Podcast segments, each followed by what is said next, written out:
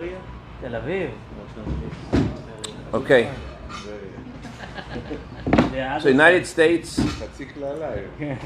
and Europe and other countries for 20 years are in Afghanistan. And they spend over $2 trillion there. $2 trillion are there. They're there. And they leave. And they didn't just spend so much money. They didn't just send soldiers. They also tried to create a whole culture. There was teachers and educators and trying to build up Afghanistan. And they left. And within a week, the whole country has been taken over by the Taliban as if nothing happened, or as some say, it's far worse. So everything that we see in our lives, everything we hear, is a message from God. And the question is, what message are we supposed to take for ourselves from what we just saw? It seems like what America did and the European Union, they blew up a balloon, and then all of a sudden it all disappears. So one thing that just glaring thing is that when someone does something for you and you don't do it yourself, doesn't matter how much you expend. How much they do for you, but it doesn't. It's the moment they stop. It just everything stop. If it's not your own thing, the moment the assistance stops, it stops. So in a similar way, as we approach Rosh Hashanah, it's time to ask ourselves, who am I, and who can I be? So the mitzvah of the day of Rosh Hashanah is the shofar, and we're going to see how this shofar tells us a lot about who the Jewish people are and who each of us is. The shofar is something that we don't just do. We don't just get it over with. It's something that our grandparents and great grandparents gave their lives for. And I'm talking about all of us here. Some of our great grandparents are from Morocco. Some of our great grandparents are from Spain, from Iran, from Europe, from Poland, from Russia, and we're talking about Treblinka and Auschwitz. And talking about during the time of the Inquisition, people really gave their lives, literally risked their lives and gave their lives in order to hear the shofar. So what is the shofar trying to create inside of us? What is it trying to give us? So let's talk about something on the physical level, and from the physical we'll be able to go further into the spiritual dimension of what the shofar means. There's an argument in the Talmud about the shape of the shofar. There's one opinion that a shofar is kosher if it's straight. A straight horn is also kosher. There's another opinion that a shofar has to be like this shofar, has to be a crooked shofar, specifically crooked. And Maimonides says if it's not crooked, it's not kosher. In the Code of Jewish Law, it says that you have to try to get a crooked shofar, but if you can't get a crooked one, you're able to use a straight one also. So the question obviously is, doesn't matter what size. Okay. The question is, are they long and they just cut up pieces in different shofars? No. The question is, what does it tell us? What are we supposed to learn from this? What does God care if we have a crooked shofar, we have a straight shofar? In Judaism, every detail has a lot of depth. There's a website called AskMoses.com. By Chabad of California, and people are there 24/7, 24/6, answering questions from all people all over the world. And there's one guy, he sent an email to AskMoses.com, and he asked an interesting question. He asked a question we all ask: why is it so important that the Tefillin have this shape? Why is it so important that the tzitzit are this amount of strings, not that amount of strings, 8 strings, not 7? Why does everything have to be so precise? He sent this email, no response. He sent a second email, no response. He sent a third email, and this time he writes to them, listen guys, I just want you to say, to acknowledge that I've sent you this email. If you don't know the answer, you could say you don't know the answer, but it's not okay for you just to ignore me just because you don't know the answer. It's not normal. I sent you, this is my third email. So he gets an answer. Sir, thank you for your email, just got your email. The answer to your question is actually in your question. In your question itself, there's the answer to your question. See, the reason I didn't respond to your email was because I never received the first two emails. Because the first two emails were sent missing a dot. They missing the address that you sent was missing a dot. So you see that there, something could be very, very almost right, and the message does not arrive. So there is great depth in everything Hashem tells us to do, and it may seem to us like, what's the difference? But it has a message for us. Today is actually the day that God made the world. 5,782 years ago. Thank you very much. Let's say L'chaim. It's a great, great day, right? Today's the day God made the world. Let's say L'chaim. It should be a year for all of us, a year of bracha and atzlacha and simcha, a year of plaot, bakol, wonders and everything. The simcha to livav, with goodness and gladness of heart. All those who need a bracha for Hashem Kreva, bracha for Shidduch, bracha Parnasa. And the main bracha we all need is there should be peace in the whole world, the coming Mashiach. L'chaim. Amen. The first thing God said we made the world was, anybody know? Let there be light. Let there be light. There were no creatures yet that existed to enjoy God's light. God still said, let there be light. That's the dream. That's why we're here. We're here because of God's dream. God wants... The answer from the website. That was the answer was, we didn't get your email because it was missing a dot.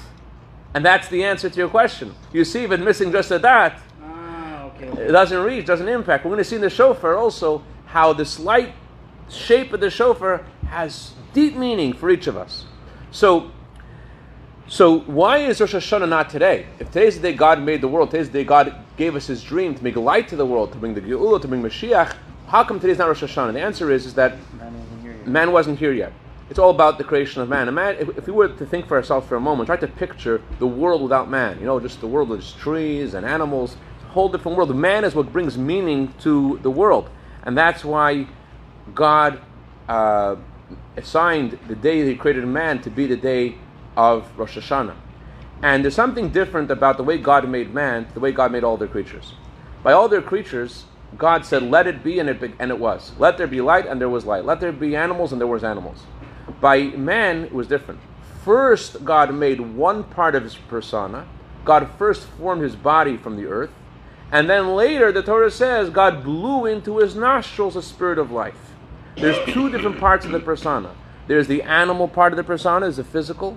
And then there is the soul, the neshama, the spiritual. And we see in ourselves, Shalom Aleichem. We see in ourselves this, it's from Ta'im, it's a very Ta'im, as they say. It's okay. So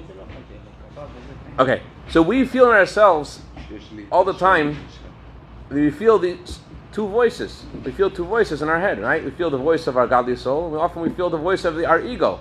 And there's friction between these two voices and ourselves. We feel this challenge. There are some people, tzaddikim, holy people, they are they're pure. They don't feel a friction between two parts of their persona. They're just holy and pure and wholesome. There's no crookedness in them. There's no division. There's no schism. There's no fragmentation. There's wholesome, like children, tzaddikim, holy righteous people. So the difference between the two voices of the godly soul and the animal soul, and the schism and the friction and the fragmentation that creates, is the point of the crooked. Is the reason why God gave us a crooked shofar. There's a difference between God saying, "Let there be light," and "Let there be a sky," and "Let there be animals," to God blowing into us a spirit of life. Just like there is in ourselves, there's a difference between speaking and blowing. When you speak, you could speak and speak and speak, and you could not even know what you're saying. You just keep on talking, and just you have, like, as maybe some of us did when we did Mincha. You know, you just said these words. You said them before. You say them again. By the way, a very good thing to do if you want to pay attention to the words is to put your finger on the place. I was told to some people, if you have a problem concentrating, put your finger on the Sidor. It really helps me a lot. Anyways, so it's possible to speak, but not to be there. But blowing, when you try to blow a balloon, your children ask to blow a balloon. Or blow a shofar for 5-10 minutes. You could do it, and then you have to stop. Because when you blow, you're bringing out your deepest energy. So the idea of blowing the shofar means expressing who you are and what you're about, which is your deepest self, your connection to God. That's what the shofar is. So there are some people who are very in tune with their neshama, their body, the animal soul is not something that takes center stage for them. But most of us, almost all of us, they have this friction. And that's the message of the crooked shofar. There's a difference between, just to underscore this a little bit, highlight the difference between speaking and blowing. If you love someone, right, you love them a lot, you tell them how much you love them. I love you, and I love you so much, right? That's great, that's wonderful, you express your feelings. But let's say you see a friend you haven't seen in a year. You see someone you haven't seen in a year. Well, you know what you say? Ah! Wow! You can't say words anymore, because it's beyond words. Or a L'chaim, that's a bracha you're supposed to say, but the bracha can't say the first second, because it's like, whoa!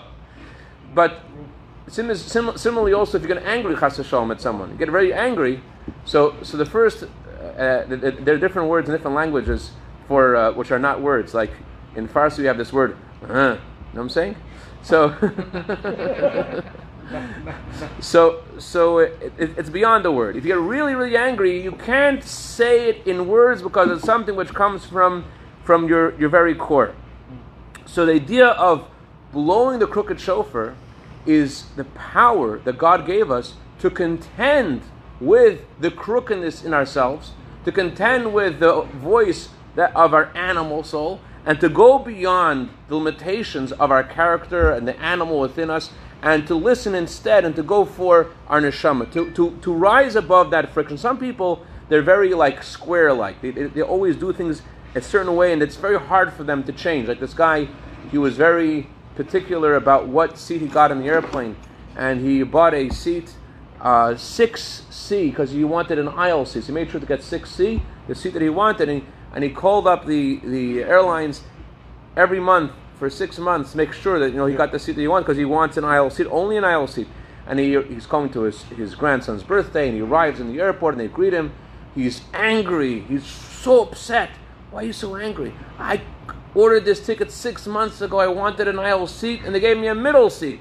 A middle seat? Well, if you cared about it so much, grandfather, Zayda, Sabo, why didn't you just tell the guy next to you how much you cared about it and give him some money and switch seats with him? You think I didn't think about that? You think I didn't? When they gave me 6B, that was the first thing I just thought about. They gave me 6B, I'll switch to the guy next to me. You know what happened? There was no one sitting next to me. So that's someone who is very, very square and stuck in living their life in a certain way. And the Torah gives us a great blessing. The Torah gives a great blessing when we're able to go beyond our crookedness, go beyond our nature, go beyond our limitation, go beyond our animal soul. And the bracha it's a very important blessing as we approach the new year. It says, anyone who rises above their character, God takes away any decree against them. This is the secret to having a good year, to going beyond your nature. The Talmud says a story about Rabbi Akiva. Rabbi Akiva was asked by the Jewish people in his time to pray for rain. And so was another sage named Rabbi Eliezer. But they asked Rabbi Eliezer first. Eliezer said, I think, 24 prayers, and he fasted for 6 days. Did so many things that God should finally bring rain. Nothing happened. Rabbi Akiva says one prayer, and sis boom ba, rain comes. So everyone was like, this rabbi, the first rabbi, something wrong with him. The second rabbi, he's got it. So they went over to Rabbi Akiva, and bottom line was they discovered it wasn't that the second rabbi was greater than the first rabbi. He had a different quality, something different about it. It wasn't he was better or worse. He had something different. What was his quality? His quality was he went against the grain. He went against his character. Who was Rabbi Akiva? Rabbi Akiva, we all know, his parents were converts. He was a shepherd, and he hated religious people.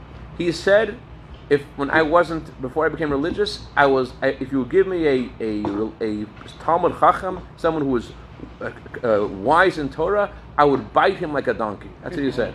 Yeah, that's Rabbi Akiva. And this Rabbi Akiva, at the age of 40 years old, he had to join pre-1A to learn how to read the Hebrew alphabet. Imagine he's 40 years old, and he didn't want to do it, and his wife pushed him, and he became the greatest sage of Israel. But more important than his scholarship is that he went against his character. He went against his nature. And that's why the Torah says that God answered his prayers. And this is the secret of marriage. There's a secret also of educating our children. Your wife, your husband, your children, they could love things that you don't love. They could be afraid of things that you're not afraid of. They could worry about things that you're not worried about. And we have to ask ourselves, am I able to understand them? Am I able to hear them? Am I able to feel them? I just heard yesterday great expression what love is about. Love is about when everyone has their song. Loving someone means if you have, someone loves you, they're able to remind you of your song when you forget it. So there was a woman named Yocheved Bronstein. It's a true story. You're not going to believe the story, but it's a true story. In fact, not only is this story true, I know another story which is similar to this story about someone else. The same similar experience happened to Yocheved Bronstein. Was in camp in the Catskills in New York. There are a lot of summer camps. She was 12 years old, and a lot of these summer camps have visiting day. One day, all the parents come and the grandparents come. They come to see their kid in an overnight camp. So Yocheved Bronstein, her parents and grandparents, her siblings come to see her in a camp, and her father's name is Robbie Bronstein, and he comes with his father. They're walking in the camp, and they see another elderly man, and Yocheved's grandfather waves hello to the other man. So Robbie's like, "Whoa, you know that guy?" He says, "Yeah, that guy was my best friend, and I haven't seen him in decades and decades." So that's all you're going to do. Just, why don't you go say hello to him, your best friend? Go sit down and talk to him. You haven't seen him in years. Are you kidding? Like, and you knew him from Europe, like back in the day. Like, you should say hello to this guy. What? He said, "No, I don't want to say hello to him." You don't want to say hello to him. Just, he says, "I'll tell you why, my son. I never told you the story before, but I'm going to tell you the story because this story could be for you your GPS in your life, your GPS to know how to contend with challenges, and therefore I'm going to tell you the story I never told you before." Is me and this man grew up in Romania, and my father, as soon as the Nazis came, my father knew what was going to happen. He had this premonition of what was going to happen, and he right away put all of his money in getting visas for us. He got visas for the whole family. And I naively told my friend about the visas that our family got. He says, "Really? You got visas? Where'd you put them?" And I told him, "We in our house, we put them away somewhere. No one, we make sure it's safe and no one can get them because they're very precious things." Okay. Came the day we're supposed to leave, and my father goes to his hiding place. No way. The visas aren't there. Wow. I was so angry. I ran. I knew exactly who took them. I ran to my friend's house, and the house was empty. I asked the neighbors what happened to this family. Neighbors said they just they left. They're gone already. So I knew exactly what happened to those visas. So so this man's son Robbie, he says, "So we should go over to that guy. We should beat him up. We should slap that guy. You gonna let him go like that?" He said, "My son, listen. I want to tell you something. At first, when this happened to me, I was burning with rage. I was so angry. I had enough. It's really, really hard to let go of and to forgive, and it could have ruined my whole life. It could have made me full of hatred and anger, and for my whole life. But you know what I decided? I decided that I don't want to live like this." It's my son Robbie. He says, "My son, how do you know me? Am I an angry person? Am I a hateful person?" He said, "Dad, you're the opposite. You're always happy and smiling." He says, "You know why I am? I am because I let go. I let go of that moment of anger and hatred, and I let go of it, and that's how I became who I am. It's because of what I did. Because of what I did, because I let go, because I forgave him, that's how I became who I am." That's what the Talmud tells us. Anyone who goes against their grain, against their character, God takes away any decree against them. They were able to get a visa again? All of his family died, except for him. And still forgave that? Wow. And an animal can't do this. An animal has its ego and it can't change. You can Google this. It's a crazy story. That's crazy. There's a guy named Marcus who grew up with an old shepherd, and the shepherd, one day Marcus wakes up, the shepherd is gone, and Marcus is alone with the sheep. True story. You can Google it. Crazy story. These wolves come to attack the sheep, and they adopt Marcus.